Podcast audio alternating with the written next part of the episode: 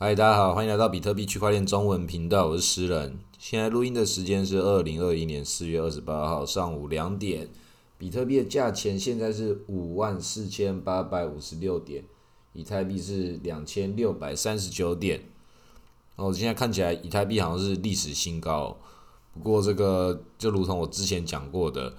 你要看着它历史新高，不要看美金，你要看它对的是比特币，它在比特币这个宇宙之下。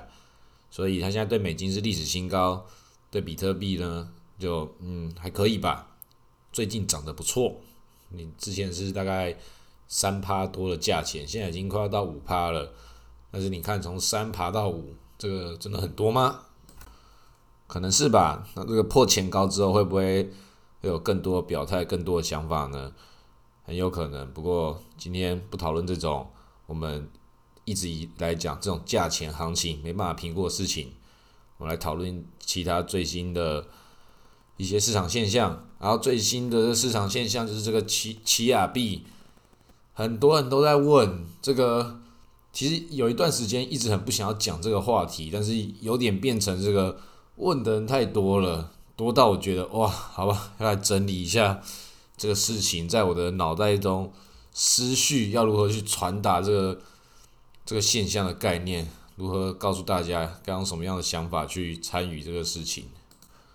连我妈妈都在问我这个奇亚币的时候，就哎呦，这个警觉性来了。我想说先跟他讲这个，先不用管他，不用管他。因为当然我妈妈根本不可能有办法参与其中的，她的东西一定会先来问我。但是我就开始看到，哇，这个脸书上面也有其他人说妈妈开始在问了。就哇，真的开始社群中开始噼里啪啦，真的像是之前那个 ADA 信徒一样，开始开始在喊奇亚，开始在喊 ADA，开始喊 Filecoin，就哇，这些人都都突然就冒出来了。好，希望他们都告诉我们什么是奇亚币跟 Filecoin，什么硬碟挖矿，但是我也没有这种期待啦，因为去年的时候也是有有各种的其他人也在。讲这个 POC 的事情，就讲硬碟挖矿，然后很容易这个东西就变这个资金盘跟传销盘利用起来的一个话题。那这个事情其实把之前比特币做过的事情，然后到这个硬碟币这边的时候再起一次。虽然比特币在最一开始的时候也是跟着这些资金盘、传销盘，它还变成一个建立一个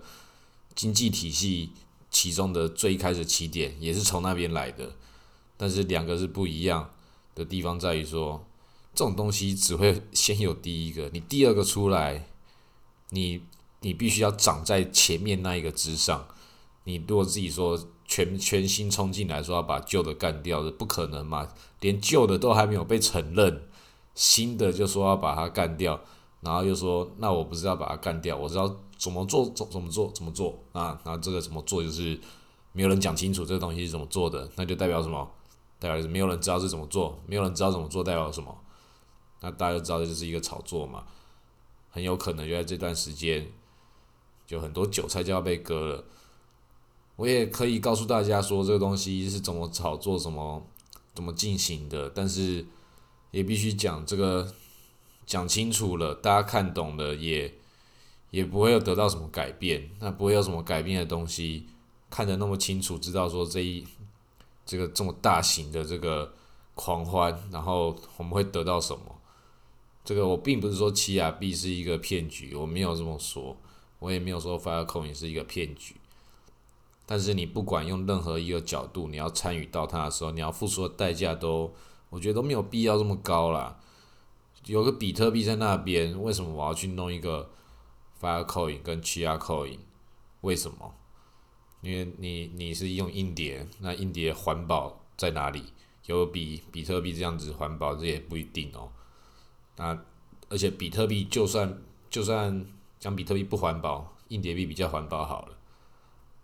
好，但是它已经先被这个金融所认定了之后，你硬碟币用什么样的理由叫大家取消比特币，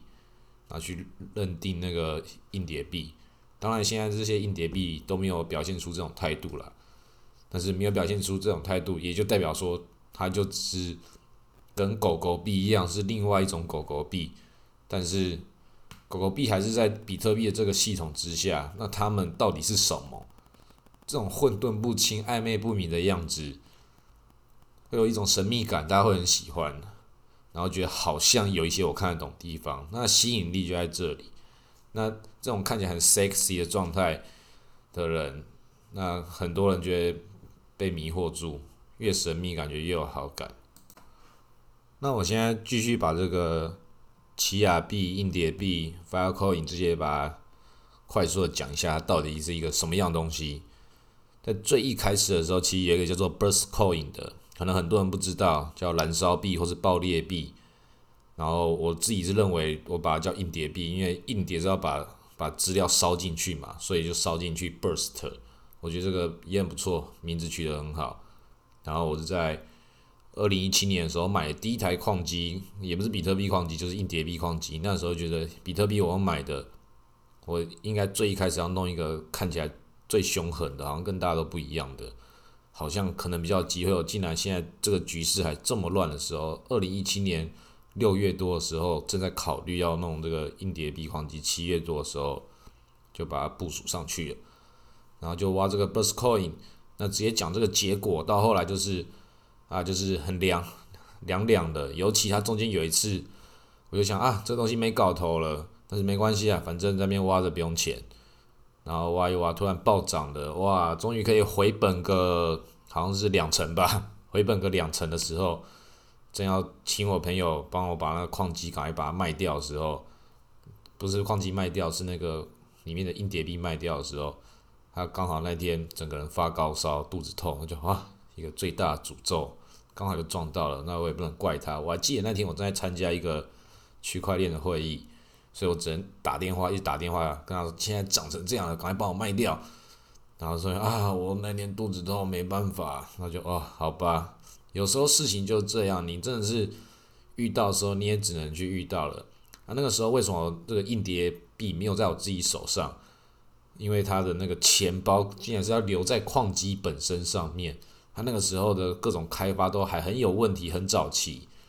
而且当时我我先挖这 Burst Coin 的时候，并不是因为我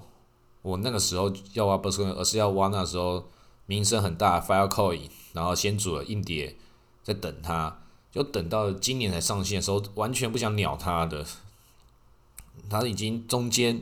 已经拖了拖了三年的东西上线的，他已经把很多的资金、很多的东西，这种耐心、信心给大家都磨得很多啊，但还是很多人很有信仰的加入，但是很有信仰加入的人，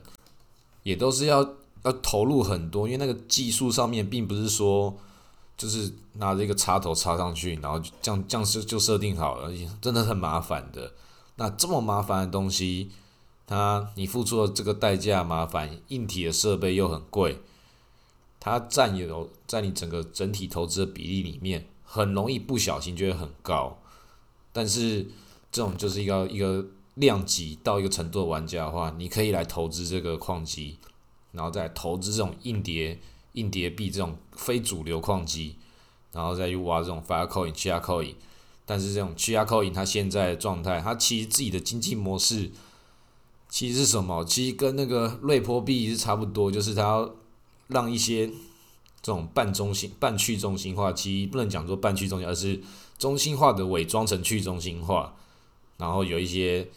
这样的资金结构去控制控制这个 Chiacoin 的这个资金池。然后他又准备让这个公司上市，所以他控制这种财务手段的工具很多，他有币，他有现金，他有股权。那其实有时候你不用去思考说，哎，我能不能看懂所有的这些面貌来判断他能不能投资？你只要知道人家手段比你多，你只有一件事情做，就是你只能帮助他。你要么投钱，要么投出心力，要么帮他宣传。你不管做什么事情，你都是在帮助他，就连我这样录这这个 p o c a s t 也是在帮助他，所以他这个体系会不会会不会慢慢增长，就看他的技术表现还有实际应用。但是他既然着重于在金融这个方面的话，那我觉得就那你要跟比特币比，还还有一阵子吧，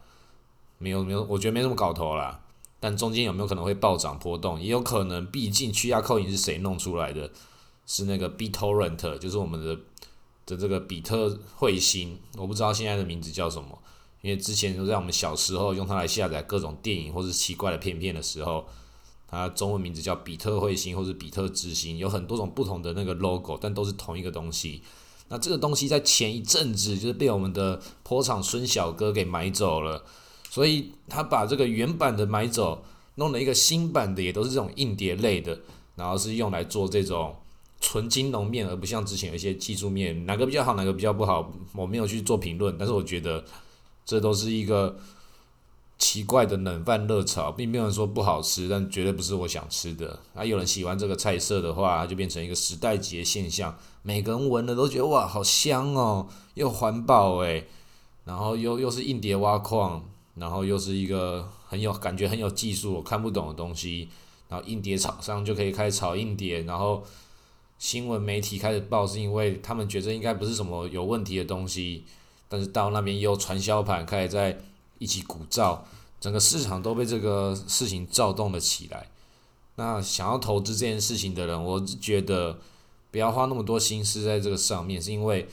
即便他可能有他可以赚钱的地方好了，但是有太多的垃圾资讯了，你要筛选很多东西之后，你才可以找到一个正确的方式投资。但正确的方式投资，你找到了之后，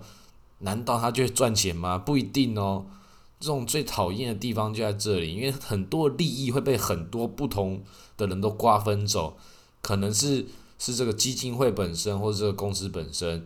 或者是被外面的传销盘给瓜分走，或者在硬碟厂商手中，那个利益结构实在是太巨大，又分太多层，掌控度是很低的。你要用一个最小最小的方式去参与它，很困难；用一个大一点的方式，有可能又被人家整包带走，一波被吃掉。所以要玩这种东西，看清楚局势再玩吧，不要太疯魔，不要觉得哇好想买好想买。我现在手中就当年的那几百 T 的硬碟啊，我当时那个硬碟的硬碟的容量，我记得去挖那矿池的时候，还是那个矿池的第三名，最第三第三大算力的，但是远远小小于第二名，然后第第二名也远远小于第一名，然后我第三名也远远远远大于第四名。所以他那个早就已经集中到最前面的，我那个第三名不代表说我我好像很有钱，占有很多算力，那个那个完全就是是在小虾米之中的比较大一点的虾米，我也我也没办法有什么能力去吃其他小虾米，但是所有的矿都是被第一名那个挖走，所以这经济模式设计的也是也是有问题，它那个马太效应跟那个筹码的那个配置比例。都很不合理的，所以这是一场失败的金融金融商品吧。我对硬碟币的评价就是这样。那其他的都是一直卷土重来，用各种新的方式想要把这个市场重新打造起来，都有可能。但是我认为他们在最未来的时候，就只是被其他的区块链，他们上面可能有一些东西需要储存的时候，可能会把一些东西丢到上面去做备份之类的那个 IPFS 技术。那 IPFS 技术可能可能很重要，可能会很广广泛的使用，但是它会不会有这个金融面上的意义？我是觉得这个你在一个混乱时代之中，你认为这种东西它会变成一个在混乱中有这个机会的，我是觉得是应该是没什么机会，因为手段太多，你可能不小心踩到一个点是有机会，但是你。整整部全部都参与到那个硬碟挖矿的东西的话，你每个都买，你一定会失败，因为它它就是一个把所有的手段都掌握在他们这个中心化那那一群人手中。其实跟比特币一样，但是比特币它已经它卷入的系统是另外一边的系统，它卷入的是传统金融的系统。硬碟币这边挖矿卷入的是在这个。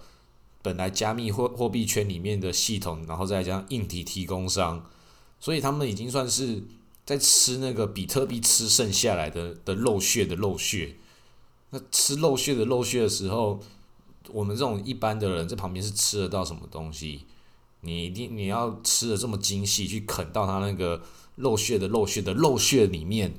然后你觉得在里面你要在里面赚到什么钱？那你你就要评估一下你是什么样角色，什么样的玩家。我自己那些硬碟，我现在连卖都懒懒得卖，现在我整理整理，应该还是可以把它卖掉。现在硬碟好像价钱很高，但是我觉得这种事情就是很麻烦呐。参与这种体系，就是赚钱的速度不会比你正正当当去做其他事情，或者是炒炒币，看其他这些已经既有很成熟的项目，哪个比较好，哪个比较不好。你的时间也是一种成本，好好的评估就知道你要花多少时间在一些大家都喊、大家都不知道什么东西上面。啊，那今天先录到这里，谢谢大家。